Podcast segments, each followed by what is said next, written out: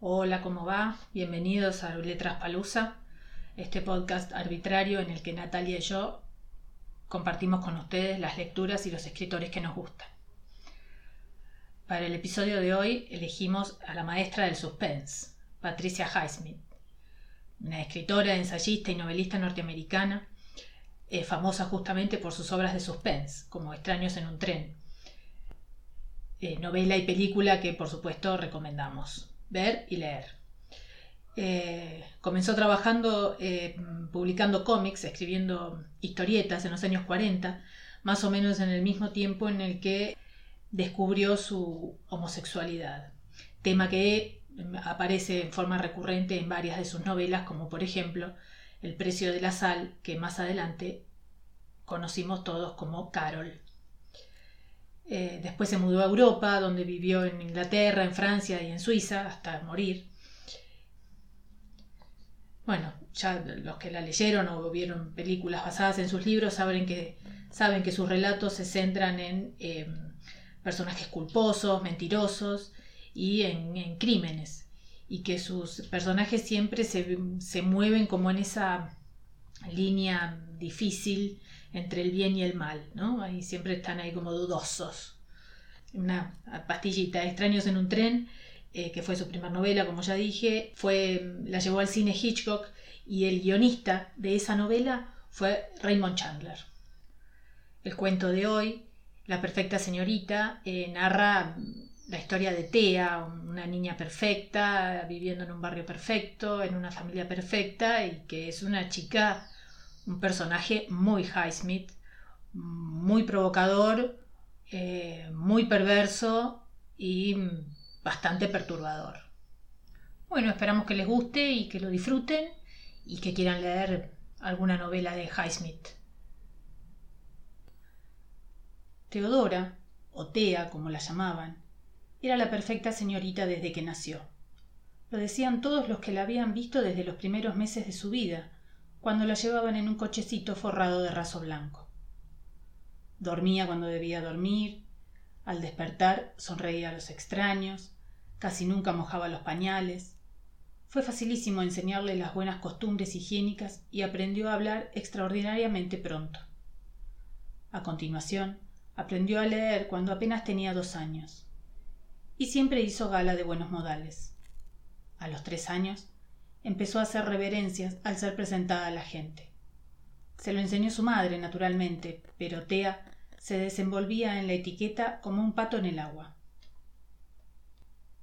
Gracias, lo he pasado maravillosamente, decía con locuacidad a los cuatro años, inclinándose en una reverencia de despedida al salir de una fiesta infantil. Volvía a su casa con su vestido almidonado tan impecable como cuando se lo puso. Cuidaba muchísimo su pelo y sus uñas. Nunca estaba sucia. Y cuando veía a otros niños corriendo y jugando, haciendo flanes de barro y cayéndose y pelándose las rodillas, pensaba que eran completamente idiotas. Tea era hija única. Otras madres más ajetreadas, con dos o tres vástagos que cuidar, alababan la obediencia y la limpieza de Tea, y eso le encantaba. Tea se complacía también con las alabanzas de su propia madre. Ella y su madre se adoraban. Entre los contemporáneos de Tea, las pandillas empezaban a los ocho, nueve o diez años. Si se puede usar la palabra pandillas para un grupo informal que recorría las urbanizaciones en patines o bicicleta. Era una típica urbanización de clase media. Pero si un niño no participaba en las partidas de póker loco que tenían lugar en el garage de alguno de los padres, o en las correrías sin destino por las calles residenciales, ese niño no contaba. Tea no contaba por lo que respecta a la pandilla. No me importa nada, porque no quiero ser uno de ellos, les dijo a sus padres. Tea hace trampa en los juegos. Por eso no queremos que venga con nosotros, dijo un niño de diez años en una de las clases de historia del padre de Tea. El padre de Tea, Ted, enseñaba en la escuela de la zona. Hacía mucho tiempo que sospechaba la verdad, pero había mantenido la boca cerrada, confiando en que la cosa mejorara. Tea era un misterio para él. ¿Cómo era posible que él, un hombre tan normal y laborioso, hubiese engendrado una mujer hecha y derecha? Las niñas nacen mujeres, dijo Margot, la madre de Thea. Los niños no nacen hombres. Tienen que aprender a hacerlo. Pero las niñas ya tienen un carácter de mujer. Pero eso no es tener carácter, dijo Ted. Eso es ser intrigante. El carácter se forma con el tiempo, como un árbol. Margot sonrió tolerante, y Ted tuvo la impresión de que hablaba como un hombre de la edad de piedra, mientras que su mujer y su hija vivían en la era supersónica. Al parecer, el principal objetivo de la vida de Tea era hacer desgraciados a sus contemporáneos. Había contado una mentira sobre otra niña en relación con un niño, y la chiquilla había llorado y casi tuvo una depresión nerviosa. Ted no podía recordar los detalles, aunque sí había comprendido la historia cuando la oyó por primera vez resumida por Margot. Ted había logrado echarle toda la culpa a la otra niña. Maquiavelo no lo hubiera hecho mejor. Lo que pasa es que ella no es una sinvergüenza, dijo Margot. Además, puede jugar con Craig, así que no está sola. Craig tenía diez años y vivía tres casas más allá. Ted no se dio cuenta al principio de que Craig estaba aislado, y por la misma razón. Una tarde, Ted observó cómo uno de los chicos de la urbanización hacía un gesto grosero, en ominoso silencio, al cruzarse con Craig por la acera. Gusano, respondió Craig inmediatamente.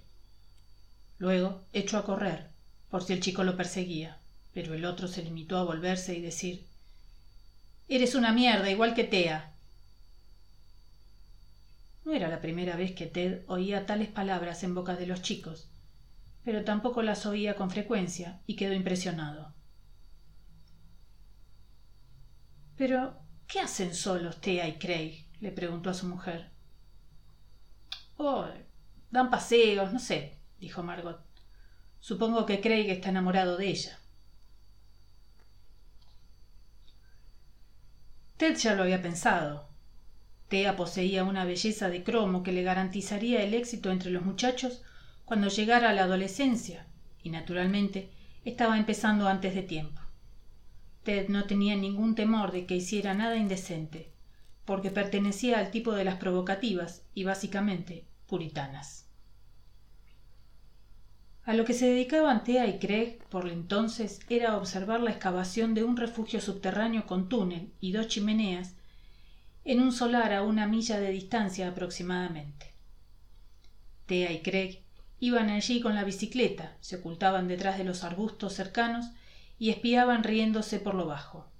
Más o menos una decena de los miembros de la pandilla estaban trabajando como peones, sacando cubos de tierra, recogiendo leña y preparando papas asadas con sal y mantequilla, como punto culminante de todo el esfuerzo. Tea y Craig tenían la intención de esperar hasta que la excavación y la decoración estuvieran terminadas, y luego se proponían destruirlo todo. Mientras tanto, a Tea y a Craig se les ocurrió lo que ellos llamaban un nuevo juego de pelota, que era su clave para decir una mala pasada enviaron una nota mecanografiada a la mayor bocazas de la escuela, Verónica, diciendo que una niña llamada Jennifer iba a dar una fiesta sorpresa por su cumpleaños en determinada fecha. Y por favor, díselo a todo el mundo, pero no se lo digas a Jennifer. Supuestamente, la carta era de la madre de Jennifer. Entonces, Thea y Craig se escondieron detrás de los setos y observaron a sus compañeros de colegio presentándose en la casa de Jennifer, algunos vestidos con sus mejores galas, casi todos llevando regalo, mientras Jennifer se sentía cada vez más violenta, de pie en la puerta de su casa, diciendo que ella no sabía nada de la fiesta. Como la familia de Jennifer tenía dinero, todos los chicos habían pensado pasar una tarde estupenda. Cuando el túnel, la cueva, las chimeneas y las hornacinas para las velas estuvieron acabadas, Thea y Craig fingieron tener dolor de tripas un día en sus respectivas casas y no fueron al colegio. Por previo acuerdo, se escaparon y se reunieron a las once de la mañana en sus bicicletas. Fueron al refugio y se pusieron a saltar al unísono sobre el techo del túnel hasta que se hundió. Entonces rompieron las chimeneas y esparcieron la leña tan cuidadosamente recogida. Incluso encontraron la reserva de patatas y sal y las tiraron en el bosque. Luego regresaron a casa con sus bicicletas. Dos días más tarde, un jueves que era día de clases, Craig fue encontrado a las cinco de la tarde detrás de unos olmos en el jardín de los Knobel, muerto a puñaladas que le atravesaban la garganta y el corazón. También tenía feas heridas en la cabeza, como si lo hubieran golpeado repetidamente con piedras ásperas. Las medidas de la puñalada demostraron que se habían utilizado por lo menos siete cuchillos diferentes. Ted se quedó profundamente impresionado. Para entonces ya se había enterado de lo del túnel y las chimeneas destruidas. Todo el mundo sabía que Thea y Craig habían faltado al colegio el martes en el que había sido destrozado el túnel. Todo el mundo sabía que Thea y Craig estaban constantemente juntos. Ted temía por la vida de su hija.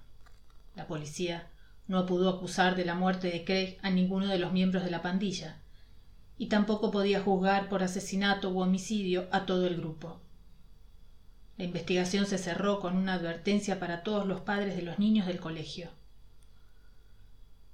Solo porque Craig y yo faltamos al colegio ese mismo día no quiere decir que fuésemos juntos a romper ese estúpido túnel, le dijo Tea a una amiga de su madre, que era la madre de uno de los miembros de la pandilla. Tea mentía como un consumado bribón. A un adulto le resultaba difícil desmentirla. Así que para Tea, la edad de las pandillas, a su modo, terminó con la muerte de Craig. Luego vinieron los novios y el coqueteo oportunidades de traiciones y de intrigas, y un constante río, siempre cambiante, de jóvenes entre diecisiete y veinte años, algunos de los cuales no le duraron más de cinco días. Dejemos a Tea a los quince años, sentada frente a un espejo, acicalándose. Se siente especialmente feliz esta noche porque su más próxima rival, una chica llamada Elizabeth, acaba de tener un accidente de coche y se ha roto la nariz y la mandíbula, y sufre lesiones en un ojo, por lo que no volverá a ser la misma.